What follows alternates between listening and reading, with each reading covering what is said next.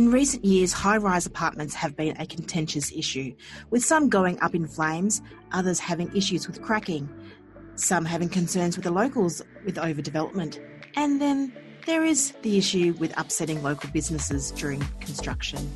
But the reality is, our city is growing in numbers, our suburbs are slowly spreading out, and our lifestyles want to be low maintenance. Today, we talk about the quirks and complications in buying a high rise apartment. Welcome to Real Estate Right, where we talk to top experts on how to buy, sell, rent, and invest right. Your hosts are Grant Kennedy and Sue Langada. If you love this podcast, we would love it if you could rate and review us on Apple Podcasts, iTunes, Spotify, or Podbean, and tell your friends, family, and work colleagues, especially those who are looking to be a bit more savvy in their real estate transactions.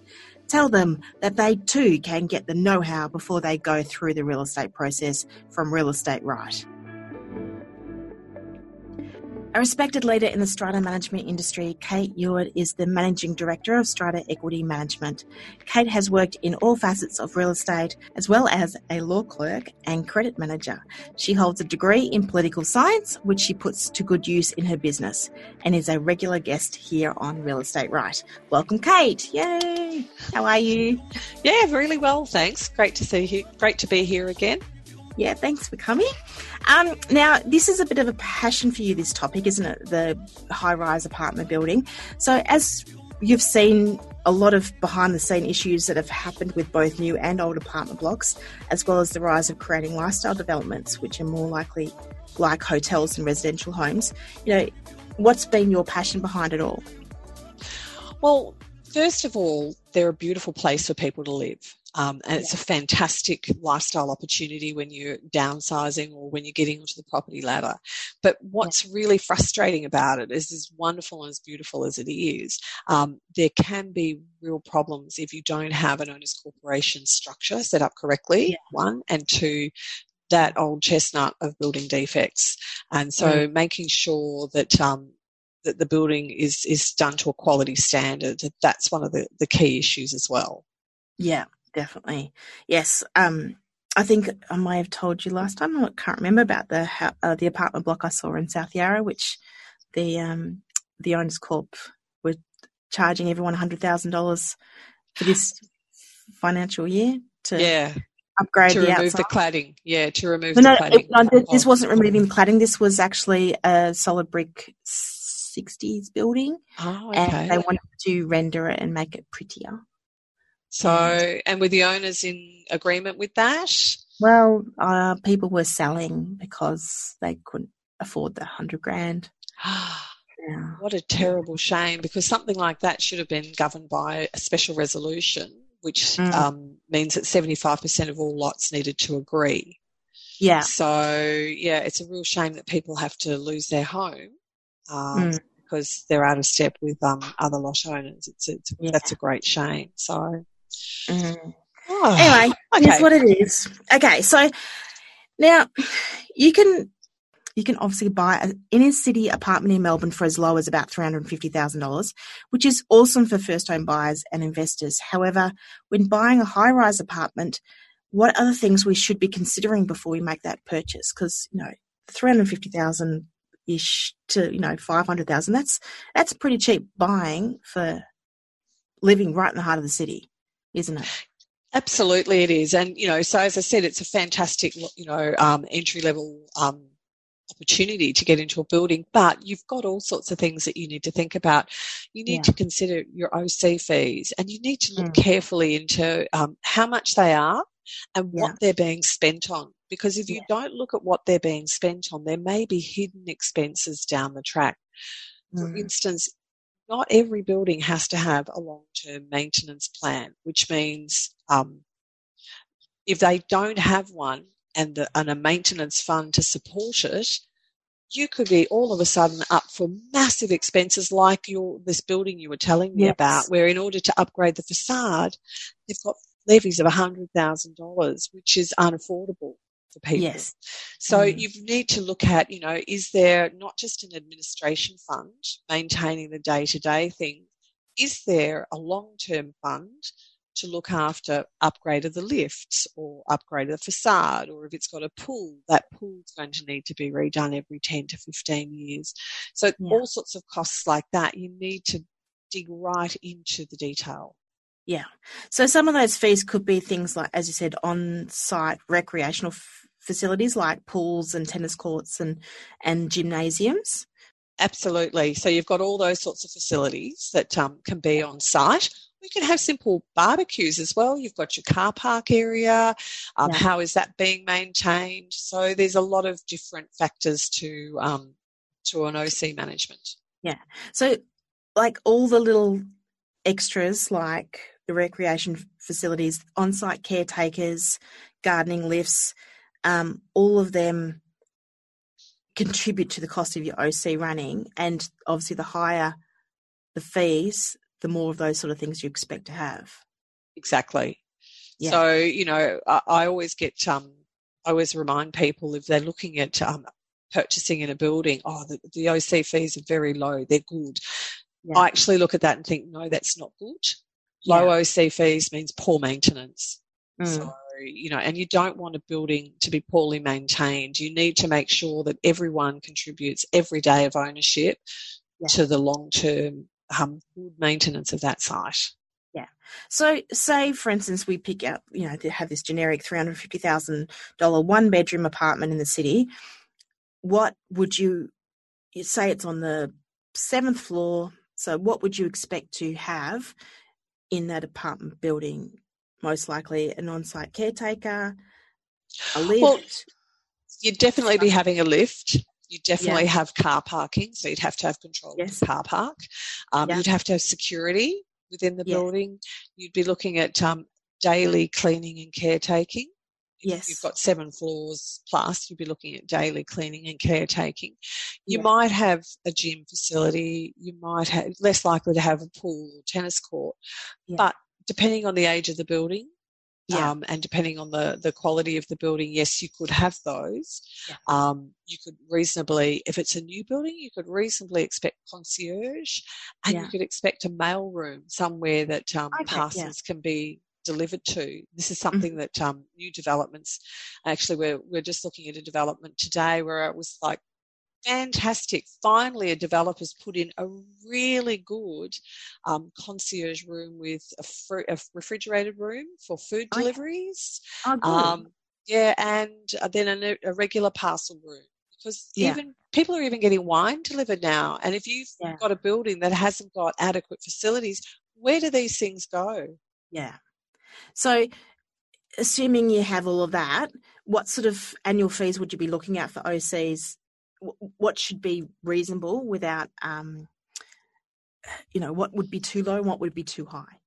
Okay, if you had um, an apartment with all of those facilities, mm. if you mm. had OC fees of four and a half thousand dollars a year, I'd be I'd be concerned it's too low. Okay really probably to have all of those facilities, um, you'd be looking at probably five to five and a half thousand for a two bedroom apartment. Yeah. Okay. So, but when you so, think about it, it includes, you know, yeah. all of your insurance and all of those facilities yeah. and long term maintenance. I think it's a fair and reasonable. It's fair to say you'd be looking at about 1% of what you've purchased your apartment for I'd be saying, suggesting between 1% to 2%. Yeah. So that you should be allowing for. Absolutely, it's annually. A big, it's a big chunk.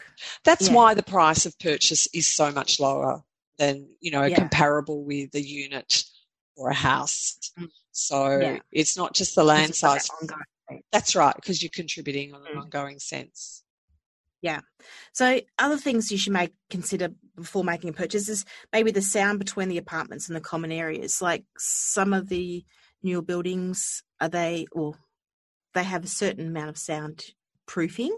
The older ones seem to be better from my understanding. Yeah, look, certainly you've got certain advantages with older apartments. They've often got a larger footprint uh, for each apartment.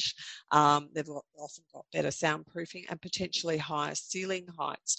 But yeah you know, the great benefit of brand new apartments is that the facilities are all new, very much state of the art. So your intercom systems mm-hmm. new, your lifts are new, they've got new technology. So as long as, you know, you'd be speaking to the developer at the or your agent at the time of purchase and making sure that adequate soundproofing insulation is put in these things can all be managed and dealt with. And, you know, still a brand new apartment is a fantastic, um, fantastic home, fantastic first home, yeah. particularly.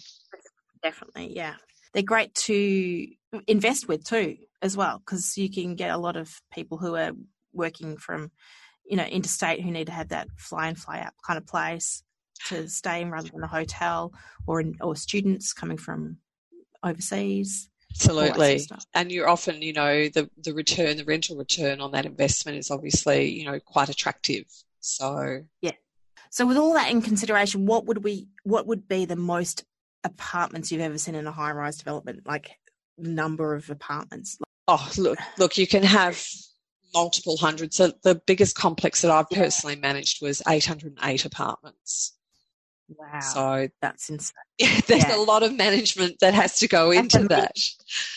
That's a mini suburb. It is. Isn't it? it is very much. Yeah. But, you know, having said that, you know, they're fantastic communities. If you can get the right vibe happening, um, and that comes from a good, strong manager, you've got to encourage people to be respectful, um, so you've got to have mm-hmm. the right rules, you've got to have the right structure in place, and then you've got to have the right management where you're um, responsive and supportive and assisting. These are fabulous yeah. communities to live in. Absolutely brilliant. Yeah, they're not Melrose Place communities. It's a bit more friendlier and yes. oh you can get lots of groups, you know, that you can get book clubs, you can get movie clubs, you can get men's clubs. They, you know, they and women's clubs can all form in these um, properties. So it can actually be a really strong sense of community. But at the same time, once you close your front door, um, you're not having to deal day to day with anyone you don't want to. There's also a lot of respect that comes into these communities. Like you don't go to someone else's floor and knock on their front door. Yeah. You go down to the foyer and you use the intercom. Yeah. And you contact them and say, Can I come up? And that sort of etiquette, if you can establish that from the beginning, oh, makes all the difference. Yeah, I can imagine. Yeah. So, could you expect that if you divide the owner's corporation fees by the number of apartments, that that's what you should be paying, or do big apartments pay more? Definitely bigger part, bigger apartments pay more. Mm-hmm. Um, there's no set law about how to divide contributions um, when you're creating the plan of subdivision. Yeah. Once it's created, though, the owner's corporation is stuck with dividing the costs by what's written there. So there's two trains of thought as to how to divide the costs mm. when you're writing up a plan of subdivision. One is on the basis of area, a bigger area pays more, and the other one's on the basis of value, mm. which a bigger area will have a bigger value, but that value is going to be affected by what level you are yeah. in the building. So, you know, it, you just have a look at your plan of subdivision and, and, work out is it based on purely on value or purely on area, but there will always be a difference older buildings didn't have, go into that level of detail and you can have some older buildings where everyone pays the same yeah. regardless of it's a two bedroom or a three bedroom or what level of the mm. um, building it is that's a little frustrating for people um, but look it is you, just a matter of making sure what you're buying yeah fair enough yeah so getting onto the touchy subject of the flammable cladding that's got got some major publicity a few years ago how do we uh, know if the building we have bought into or currently own has been built without flammable cladding. Okay, well, the government's really um, stepped up to the mark on this mm. one. A few years ago, the EPA was going around and assessing buildings, um, and that was following the first fire in Melbourne, the La Crosse yeah. fire. Um, and then when we had the second fire in Melbourne on Spencer Street, the Neo mm. building fire, um, the government stepped it up again and has started a new um, entity called Cladding Safety Victoria, yeah. and they are reassessing all of those buildings. So any building in Melbourne that could potentially have cladding is being inspected. Yeah. and it's being ascertained what sort of cladding and how dangerous it is, and, and they're looking also at the fire safety mm. measures. Mm. Um, so some buildings will have to remove their cladding, and Cladding Safety Victoria is assisting yeah. with that. Um, and some buildings may be able to keep that cladding and just have extra fire safety measures. So it's up to the VBA and Cladding Safety Victoria as to what has to happen to each building. Yeah. But how do you know that your building um, has cladding? Well, you need to ask um, the OC mm-hmm. manager. Mm-hmm. Is there any cladding? And they should be able to answer that for yeah. you especially as insurers are asking the question at every insurance renewal now, you're having to go through significant questionnaires about what's the building made mm. of. Um, so I've got one building, for instance, that 30 years ago was converted from an office to residential. Yeah. And at that time, they put a little bit of flammable cladding up on the upper oh, stories oh, of the building. So otherwise, it was a beautiful concrete yeah. building and lovely and safe. But anyway, so we have to deal with that, and it is what it is. And it should also, if you're looking to buy into a building, it should be listed on the owner's corporation certificate. And would, uh, which is also in your uh, section 32. Section 32, yeah. absolutely. Because it is, it is scary because, like, it wasn't just in Melbourne; it was all over the world, wasn't it? That these that's right. The Grenfell fire in London, where people, a lot of people lost their lives. But we need to mind, bear in mind that in Australia, that scenario would not have happened yeah. because England's requirement for fire safety equipment is very different to yeah. Australia's. If that building had been revamped in Australia as it was in England and had the cladding put on, there would have been a requirement to sprinkler throughout the yeah. building um, in Australia. So people in Australia need to be a little bit more rest assured that our fire safety measures are far more stringent in mm. Australia. Um, and as was evidence in the Lacrosse fire and the Neo fire, everything jumped into play. There was no um, fatalities yeah. and it was all managed much better. Yes. Thank, yes, we can rest assured. It's all good. Um, so, what right. are the best materials we should be looking at if we are buying a high rise apartment? Do they actually mention on the Section 32 what the what the building material is made of? And look, that's probably something a little bit out of my ambit. Okay. Um, you know, but definitely that's a question I'd be asking um, the real estate hmm. agent mm. when you're looking to buy to find out. Certainly, as I said, you know, existing buildings, um, insurers are making OC managers delve into that detail now. Yeah. Um, you'll find that new buildings now won't have that flammable cladding. Mm. There's just they just it's just not being used now. If I was looking to buy a building, I would be looking for a, a pure concrete and steel structure. Yeah. That's what I would be looking mm. for. Um, and you need to ask the questions of your agent. Yeah, yeah. I I think you know going back to basics, the old concrete and steel, and even the solid brick ones are probably the better versions of of high rise apartments. But they don't do well. They don't do high yeah. rise and, and solid brick, do they? Not no, no, you probably only go maximum, I think, three to four stories in. Yeah, yeah. So. Yeah. Yeah, so if we wanted to remove the combustible cladding, how can we go about it? Like, will the insurance, building insurance cover the removal and replacement of the cladding? No, it won't because your building insurance is all about um, incidents that happen to the building. Okay.